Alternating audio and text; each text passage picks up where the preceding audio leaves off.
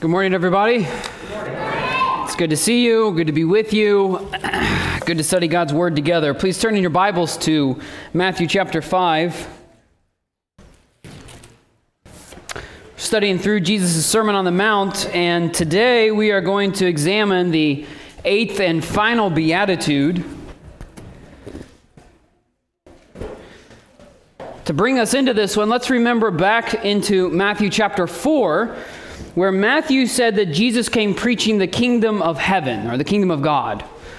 And by this, Jesus was really telling us there are only two kingdoms.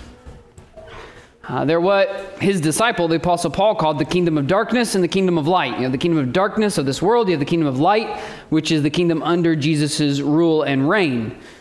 And in one sense, all of life, all people can be boiled down to this distinction those in Jesus' kingdom and those not. And those in Jesus' kingdom, their lives, that they are in their kingdom, let's put it this way, the, that they are in the kingdom should be obvious by their lives. That's the whole point of Jesus' Sermon on the Mount.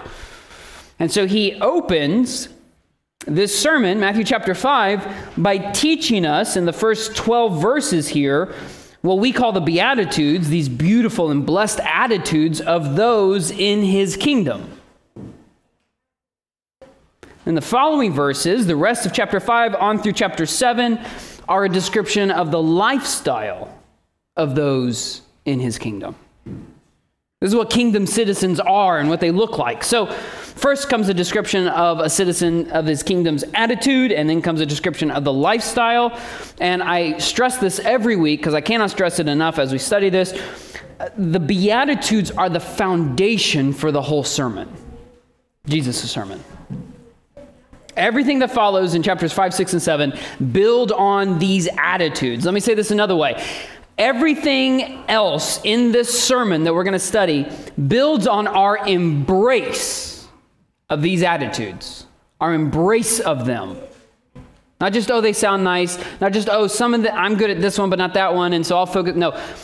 They all build on us embracing these attitudes. This is so key. And this last attitude we're going to look at today becomes then a reflection of and a test of our embracing of the first seven attitudes. So everything in the rest of the sermon builds on these eight attitudes, and the first seven build up to this eighth one. So we're kind of we're at this place where everything pivots now in the sermon on us embracing all these attitudes, including and in a special way, especially this one. And that's what you have to answer today as you leave this sermon, as you leave this word. Have you, will you embrace this eighth attitude? Blessed are those, verse 10 Blessed are those who are persecuted for righteousness' sake for theirs is the kingdom of heaven. Blessed are you when others revile you and persecute you and utter all kinds of evil against you falsely on my account. Rejoice and be glad, for your reward is great in heaven. For so they persecuted the prophets who were before me. Now, as we look at this, I wonder if, if what stood out to me stood out to you. There's repetition here. That the Beatitude in verse 10, the first one, is repeated and even elaborated on verses 11 and 12. This is unique in the Beatitudes. And I imagine the reason for this is that what Jesus says here is so strange I mean, it's just, it's shocking what he's saying here. Maybe we're so familiar with it, it's lost its shock. But if we think about embracing this attitude in our own lives, maybe it gets a little bit more of that shock. This is a shocking. This is a shocking beatitude. We can imagine his disciples were what, like, wait, what did Jesus just say? Like, poor in spirit? Okay, yeah, I understand that. Compassionate? Okay, yeah, I get that. Pure in heart? Uh huh, yeah, yeah. Embrace a blessed life of persecution? Wait, what? What did you just say, Jesus? And Jesus just anticipating all this. And so he repeats himself so that he's abundantly clear and he underlines it by personalizing it. Did you catch that? This is the first time in the Beatitudes he shifts from this kind of third person into the first. Verse 11 Blessed are you when others revile you. See I keep saying this? And persecute you and utter all kinds of evil against you falsely on my account. It's the sheer shock of this beatitude. And it's the way Jesus repeats himself and elaborates on this point and then even personalize it. And it's the fact that the, it's the conclusion of the Beatitudes that says to me, this is all really important to Jesus. And it should be really important for us as citizens of God's kingdom. We need to think biblically about persecution. And for us in the States, it's never been more relevant in our lifetime than it is today, which we're going to talk about. But let me lay it out for you. I've got four observations, four observations this morning about persecution drawn from this text. And the first one is persecution is normal. Persecution is, is normal. One of the things Jesus is saying here is that if you are living in the kingdom of God, you are guaranteed persecution. It's just normal Christianity. That's why the reformer Martin Luther reckoned suffering and persecution as one of the marks of a true Christian or a true church. Why? Because it demonstrates that we're actually following a suffering and persecuted Savior. That's what it means to be a disciple, to follow him. So, if we are persecuted and suffering in Jesus, then that shows we're actually following in his footsteps.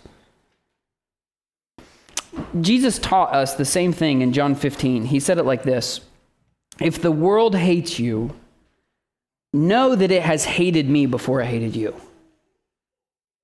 So Jesus is saying here, listen, if the world hates you, get this, I beat you there because they hated me first. I was hated before you were. And then he goes on to elaborate, verses 19 and 20. If you were of the world, the world would love you as its own. You'd be a part of its system. Of course, it'd love you. But here's the thing because you're not of the world, but I chose you out of the world, therefore the world hates you. Remember the word that I said to you a servant is not greater than his master. If they persecuted me, they will also persecute you. Persecution is normal for Christians. Paul, the apostle, says the same thing, 2 Timothy 3, verse 12. Indeed, all who desire to live a godly life in Christ Jesus will be persecuted. Who, Paul? All will. No exceptions. Everybody will. What for, Paul? For living a godly life for walking in obedience to Jesus, to, for following him, for that you're going to be persecuted. Now, Peter says it the same way, but he flips this on his head. He said, 1 Peter 4 4, with respect to this, they're surprised when you do not join them in the same flood of debauchery and they malign you. They revile you, they slander you, they falsely charge you. Why? Because you won't join into their debauchery. That's why. Because you won't join their sensuality and their passions and their drunken orgies and their greed. For the Christian, persecution is as much an aspect of discipleship.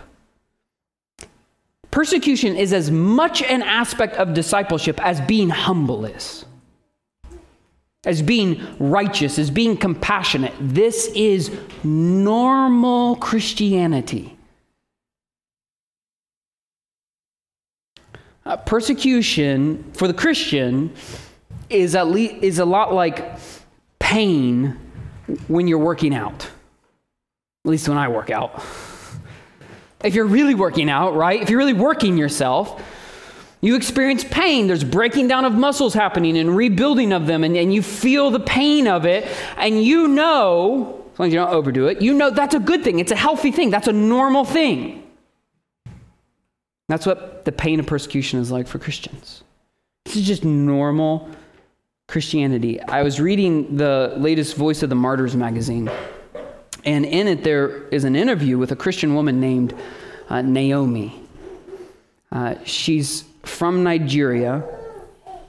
She's a Christian, and the Christians in her village there were the attacks, the target of attacks for, uh, or by Boko, Boko Haram, uh, militant Muslim group and she relates the story of the attack happening and she was working out in the fields and she's running into town to try to find her kids and, and as she is she's running by people she knows who lay beheaded on the ground or bullet ridden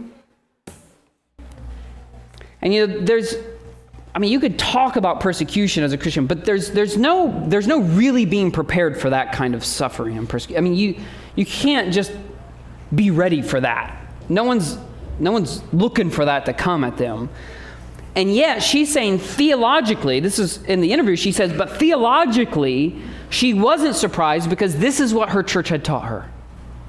This is what her pastor had taught her. And so I'm going to be a faithful pastor and teach it to you. Persecution is God's word fulfilled. Persecution is God's word fulfilled. He has promised it. He has prophesied it. He has told you it's coming. It's normal.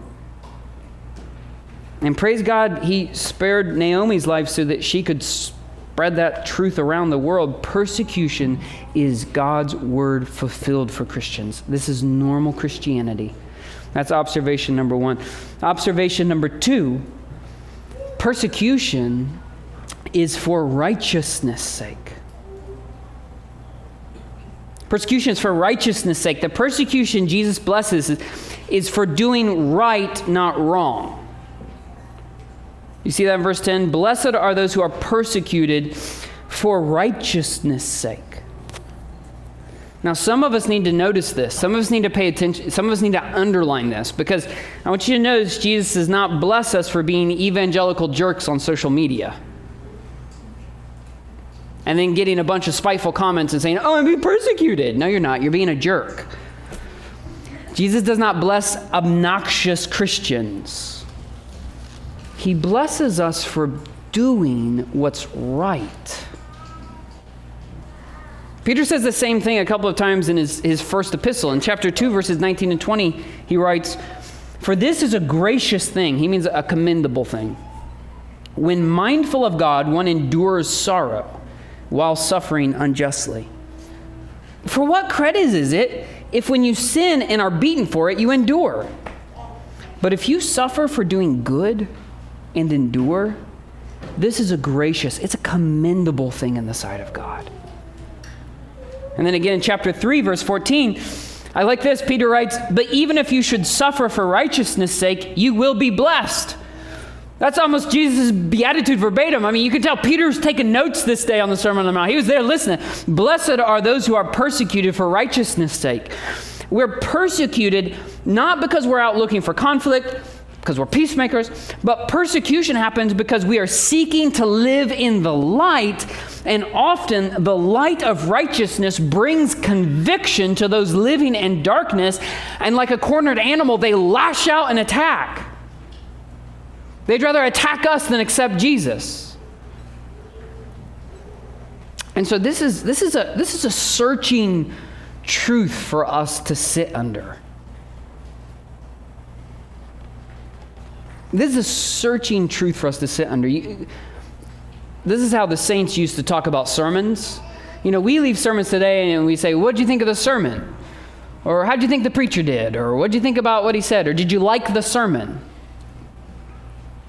What they used to say was, How did you fare under the word? How did you fare under the word? No one cares if you liked it. If I was wanting you to like things, I wouldn't be preaching about persecution, right? It's how do you fare under it? And this is a searching word. How do we fare under this? Because if we've never experienced any persecution at all, then there are, there are searching questions we need to ask ourselves. This is where I was convicted by this passage. Here, here's a convicting, uh, here's a searching question for you. Is your righteousness being displayed? Is your righteous living on display? Because if we can't point to seasons of persecution or, or to instances of persecution, we have to ask ourselves, well, we can just we could break that question down into two parts. One, are we living righteously? Let's start there first. Are we really living righteously? Are we living with integrity? Are we standing up for truth? Are we em- embracing chastity? Are we self controlled so that we say no to debauchery? Are we, are we defending others? So, first, do we live righteously? Second, is our righteousness really on display? Because I have in mind here, this is the thing, it's a lot easier to live a righteous life at home, a loud, righteous life at home, and then to go out into the workplace and live a real quiet life. Right? Not wanting to rock the boat. It's easy to live a righteous life at church and in community group and talk about the righteous things we live and the righteous things we stand for and the righteous convictions we have and the, the righteous ways we want to stand up for truth. And, and then we go out into the neighborhood and we get real quiet. Not wanting to say anything that, that might make some waves. Only speaking about things that we know people will probably agree with us on. And then we justify saying, I'm just trying to make bridges. Just trying to make bridges. This is a searching truth for us to sit under. You know what Jesus says to us, if that's us? And I say us because I, I, count myself under this word here with you, if you're under it with me. I'm guilty as charged here. Here's what Jesus says to us. This came to me like a hit me. Luke 6:25. Woe to you when all people speak well of you. For so their fathers did to the false prophets. Woe to you. Woe to me. If everybody I know only speaks well of me. I'm likely in poor company. I'm counted with the false prophets. But Matthew 5:12, Jesus' point is we're persecuted for righteousness' sake, and we're in good company, for so they persecuted the prophets. As a searching word, I think, I think it searches even a little further. Maybe we're not living righteously, or maybe our righteousness isn't on display. Or here's another reason maybe we have retreated so far out of the world that our righteousness no longer has an impact. Like, I, am I'm, I'm living a righteous life, and I'll show people my right, I'll display it, but I'm so far back from the world, it's got no impact. I have no relationships. I've withdrawn from the world pulled back into my safe little haven. But that's not an option for faithful Christians, right? Like, just look at your Bibles. Look with me at, at, the Beatitudes here, right? Like, we're following Jesus' teachings. Blessed are the peacemakers. Okay, yep, get that, Jesus. Blessed are those who are persecuted. Whoa, searching hard word, Jesus. Okay, what's next week? You are the salt of the earth, you are the light of the world. It's as if Jesus is saying, Listen, you hear this word about persecution? Don't you dare pull back. You have a calling on your life. You're the salt of the earth, you're the light of the world. Get out there. Rub up against people with your saltiness. Don't you dare pull back into your, your schooling, your Christian schooling, and your church, and your family, and your co op, and hide that light. Don't put it under a bushel. You are the salt and the light of the earth. You see how searching of a beatitude it is then? This is meant to search us. This is good for it to search us. Do we experience persecution for righteousness' sake, for Jesus' sake? And if not, why not? Because Jesus' promise of blessing, of favor, is held out for us if we do. So, why are we not willing to live a persecuted life? Here's my, here's my challenge to you. If you need a real practical challenge, you're, you're just like, okay, Jace, like, what do you want me to do? What do you want me to do? Well, here's what I want you to do. This is not me. This is, I mean, hopefully this is the Lord, but let's just speak, right? If you want a challenge, here it is. our country cherishes freedoms, including religious freedom. Now, I know that's under attack, and we'll talk about that here in just a minute, but it's still cherished compared to many countries. It's still a core of who we are, right? So here's my challenge go live out your freedom. Make much of the name of Jesus this week. Get out there and put your righteousness on display and make Jesus known even if you'll be persecuted.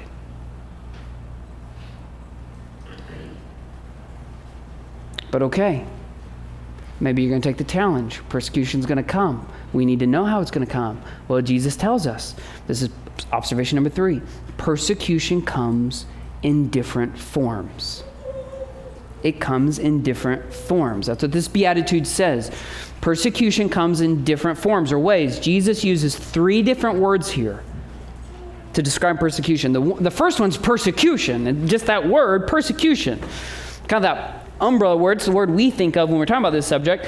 It comes from the word that means to pursue or to go after someone. But it, it carries the sense of the implication that you're going to cause them harm, you're going to cause them to suffer. You're pursuing them to hurt them, whether physically or emotionally. And this is the kind of persecution we think of most of the time uh, and is why we typically think of persecution as things that happens in other countries, right? Because it does at such an extreme level compared to here in the States. Uh, I read an appalling statistic this week out of, out of Pakistan. You know, majority Muslim countries are generally really dangerous for Christians. And in Pakistan, I read this week that an average of, of two Christian women or girls down to the ages of 13 and 14 are kidnapped every day to be forced to convert to Islam and to marry a Muslim man. Two every day. That's normal Christianity in Pakistan.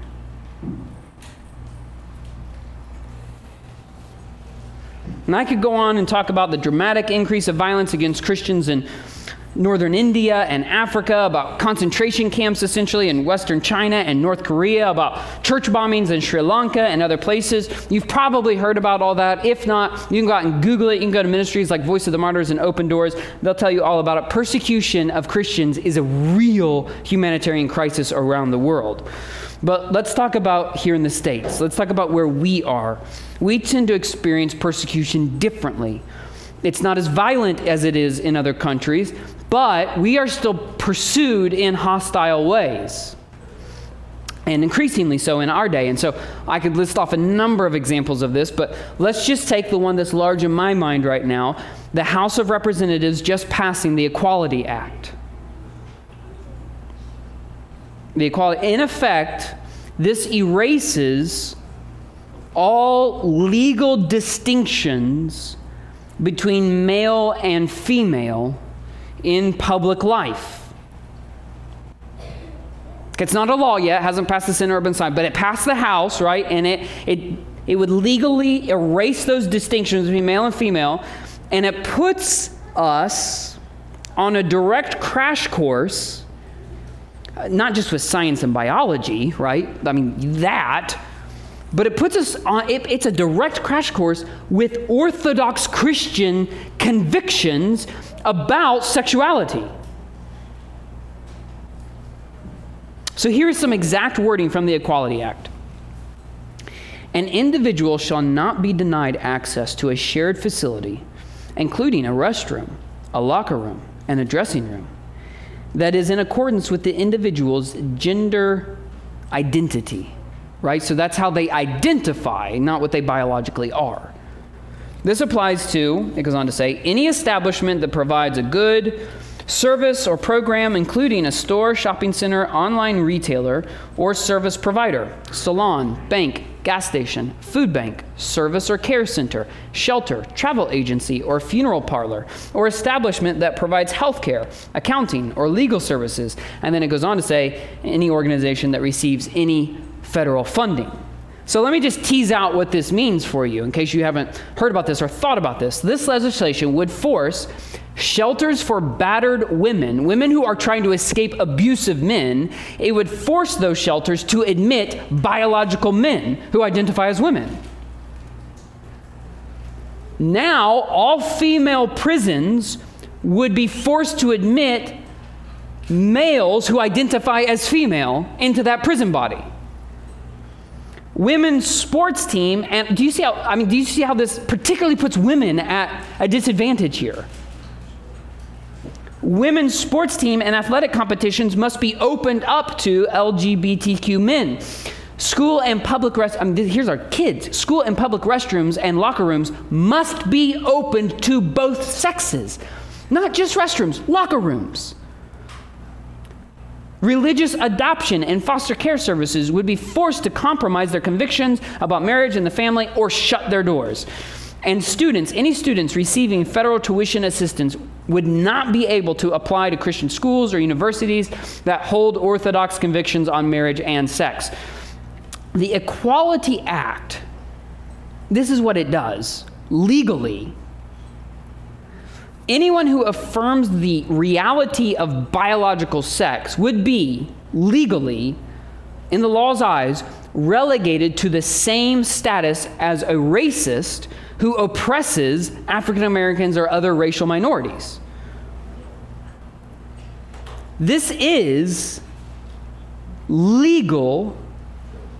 Well, legally, what it is, is it's coercing Americans, but especially Christians, into compliance with the se- sexual revolution. It's legislative persecution aimed at, among other things, Christian righteousness. That's one example of Christian persecution coming in our day. And I could give other examples of, related to COVID regulations or, or other things. The point is, is it's happening and it's increasing, and we have to decide: Are we going to take a stand for righteousness' sake? That's one form of persecution. The other form of per- persecution, way more common here in the United States, though, is the other form Jesus is talking about, which is verbal insult or verbal assault, right? And we see this in the other two phrases Jesus uses in verse 11 Blessed are you when others revile and persecute you and utter all kinds of evil against you falsely on my account. So, revile, that means to heap insults on, to utter all kinds of evil against you falsely. That's talking about spreading lies, gossiping, slandering about you.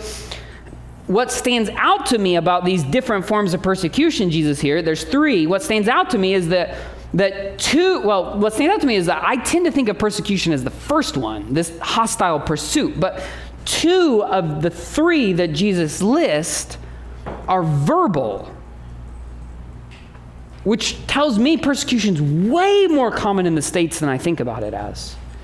Because verbal persecution happens a lot here. We can be ridiculed by others. And I think this is where the rubber is going to meet the road for most of us this week, you know, this month, as we try to live out this word, we just don't like our neighbor or our coworker talking badly about us, right? Like that's where real persecution happens for most of us. We just don't want people to talk badly about us, to think badly about us. I mean, teenage Christians, this has got to be so relevant to your life. Are you willing to live for Christ without compromise? And I'm not even talking about witnessing here. I'm just talking about not watching certain things, not listening to certain things, not wearing certain things, not doing certain things that your friends do, maybe even who claim to be Christians, but they don't understand why you won't do it. Because they're going to make fun of you, they're going to revile you, they're going to utter all kinds of evil things against you falsely, but they'll do it on Jesus' account. Are you willing to live like that? Are we willing to let others revile us and speak evil about us? The early church was accused pretty consistently of, of four things. One, cannibalism. Why were, they, why were they accused of cannibalism? Any guesses? Okay, Mr. Wilson gets up here and says, I've got a clue, and everyone shouts and screams. Eh, I ask a question and no one speaks. Let's try this again. Communion. communion. yes. Cannibalism, because communion, eating the bread and drinking the blood. Ah, these weird Christian cannibals. Okay, second one, sexual promiscuity. Any guesses why that? Virgin Mary? Oh, that's a good guess. No? It was because the Lord's Supper was often called a love feast. Love feast. for certain people inclined a certain way to think, that sounds pretty sexualized. Number three, they were called revolutionaries. Why? Because Jesus is their king, not Caesar. Four, divisive. Why? Because Jesus separates families. People get converted and go different ways. Listen, being reviled and charged falsely is just a part of the Christian life if we're witnessing for Jesus, if we're living for Jesus. Are we willing to walk into that? I hope so, because point number four, observation four, persecution results in great joy. Great joy. We need some joy now. Okay, so good. Give us joy, Jesus. The persecution Jesus is talking about that is for righteousness' sake and is on his account results in great joy. Re- verse 12 Rejoice and be glad, for your reward is great in heaven, for so they persecuted the prophets who were before me. And Jesus gives us two reasons for joy here, at, at least two reasons. The first is that it points to future reward. He says, Rejoice and be glad, for your reward is great in heaven. Excuse me, heaven. So he points to future reward. Now, okay, so how do we make this alive to us? If you, hopefully, you still got your Bibles open. Look over at chapter 6 with me for a minute. most of us are familiar with the first part of chapter 6 here because it's, it's where Jesus teaches us uh, the Lord's Prayer. He teaches us how to pray, right?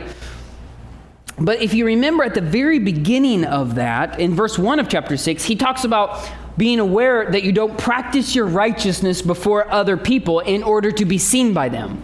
Well, wait a minute, that's kind of confusing because I thought we were supposed to be persecuted for righteousness' sake. So aren't we supposed to live our righteousness out in front of other people? Yes, Jesus is saying, but don't do it so that everybody thinks something of you. Like, wow, what a Christian, what a guy, what a righteous person. See, he has a different concern now. Now he's saying, don't live your righteousness out in front of people for status. So Jesus has that aim here. Our, our concern, really, the security we look to take in what other people think of us that I'm a certain kind of person. Then a little bit later in verse or in chapter 6, verses 19 on there, we get that, that lesson about laying up treasures in heaven, right? So here he has that aim, the security we take in our stuff. Don't lay up for your treasures here. Don't get don't get don't find your security in your stuff here. And then he goes into talking about not being anxious about your life and survival is what he has in mind here. The security we take in just safety. So, really, in chapter 6, Jesus has an aim here, kind of this unholy trinity of securities that we take security in our status, security in our stuff, security in our safety. And, and really, what I'm using this to show you is you can never enjoy the reward that Jesus holds out in this beatitude in chapter 5 if, if what you're living for, if what's important to you is protecting what people think of you. Or if what's important to you is protecting your possessions, your income, your, your retirement, or protecting your survival and your safety and your, your family safety. If those things are what's important to you, then this promise of reward in heaven is just going to fall on deaf. That doesn't really matter to me, Jesus. This life matters to me. And that's a problem. Because that's not what Jesus came to save us from. That's not what Jesus came to teach us in. But Jesus is saying, listen, if those things aren't where your security is, then when persecution comes, It's no big loss if you lose your job or you lose your stuff because your reward is great in heaven. Oh! That's kind of back to a searching word on us, isn't it?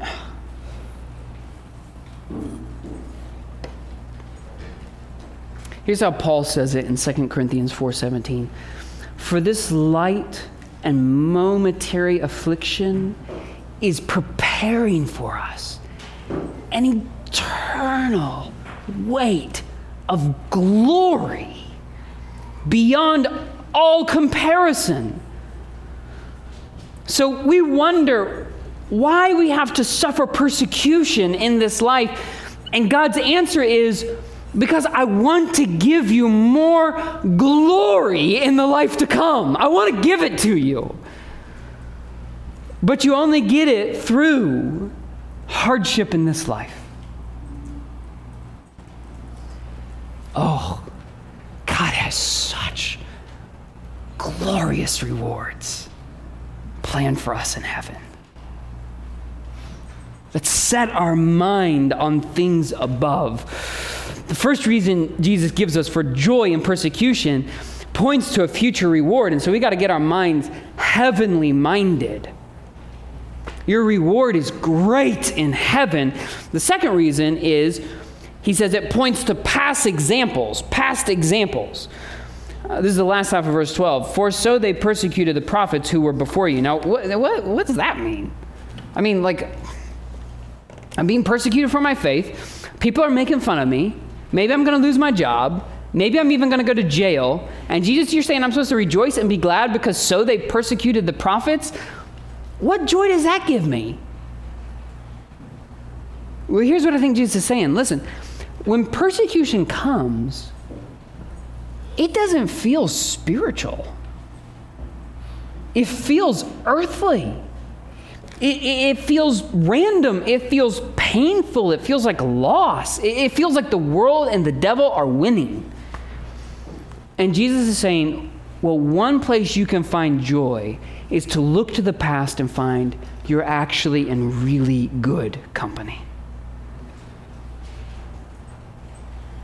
Isaiah, according to Jewish tradition, was sawn in half.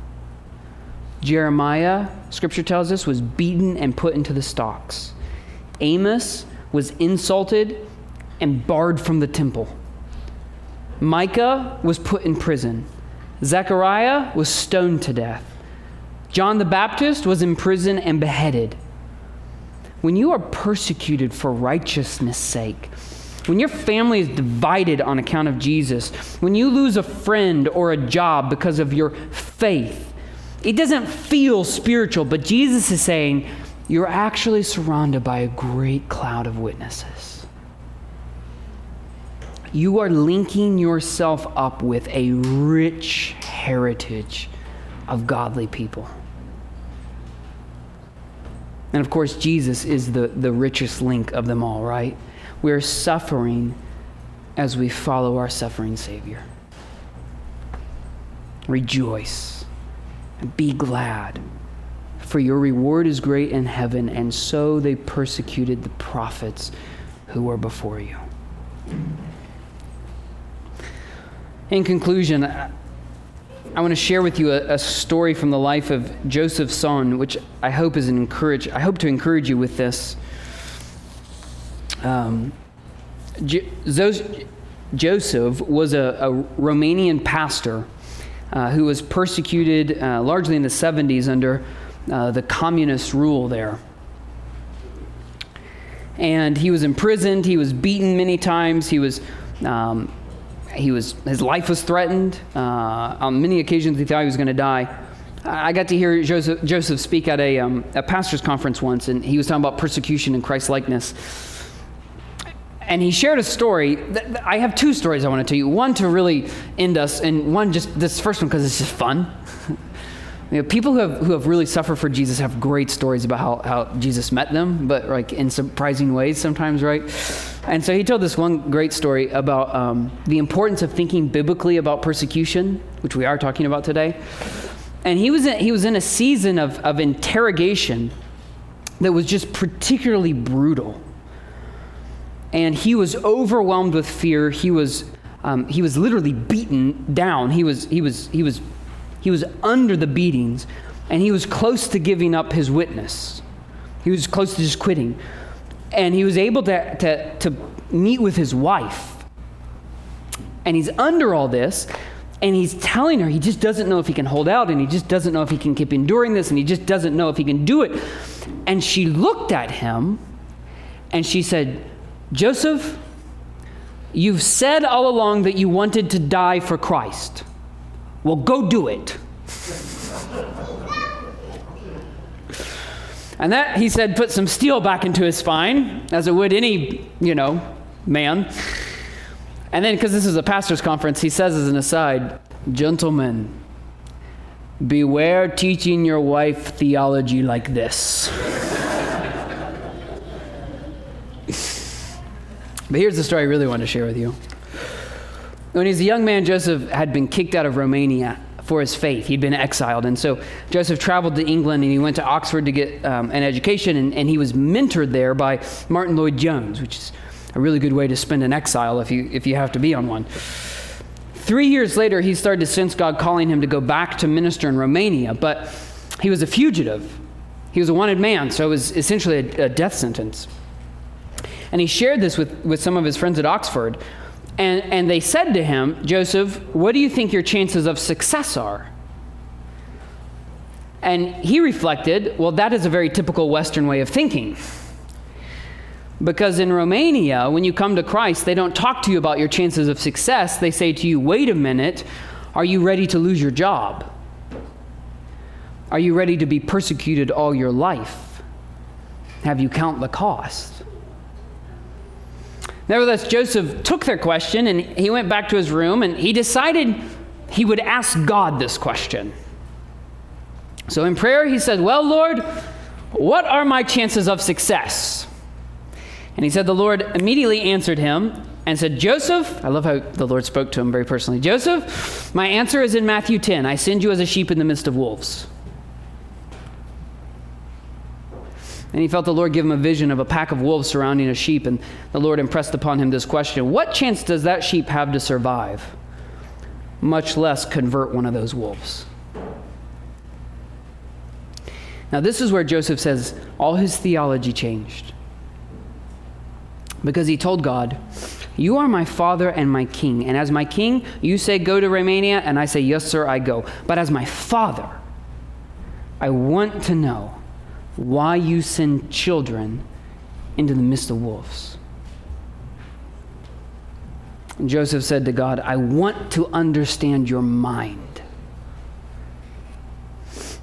And the answer was quick to come to him again. Joseph, the Lord Jesus said, as the Father sends me, so I send you.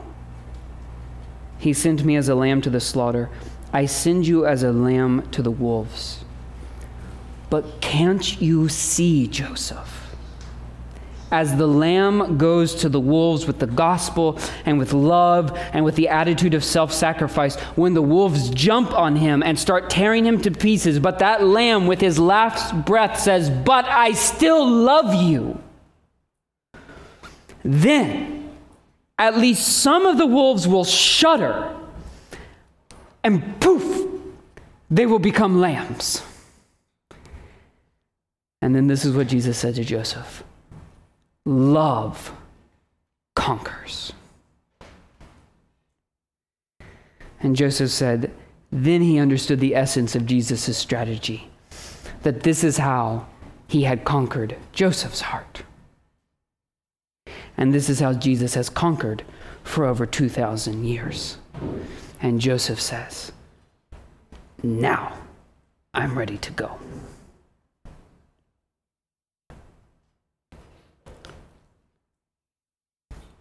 So, are we ready to go? With the gospel and with an attitude of love and self sacrifice.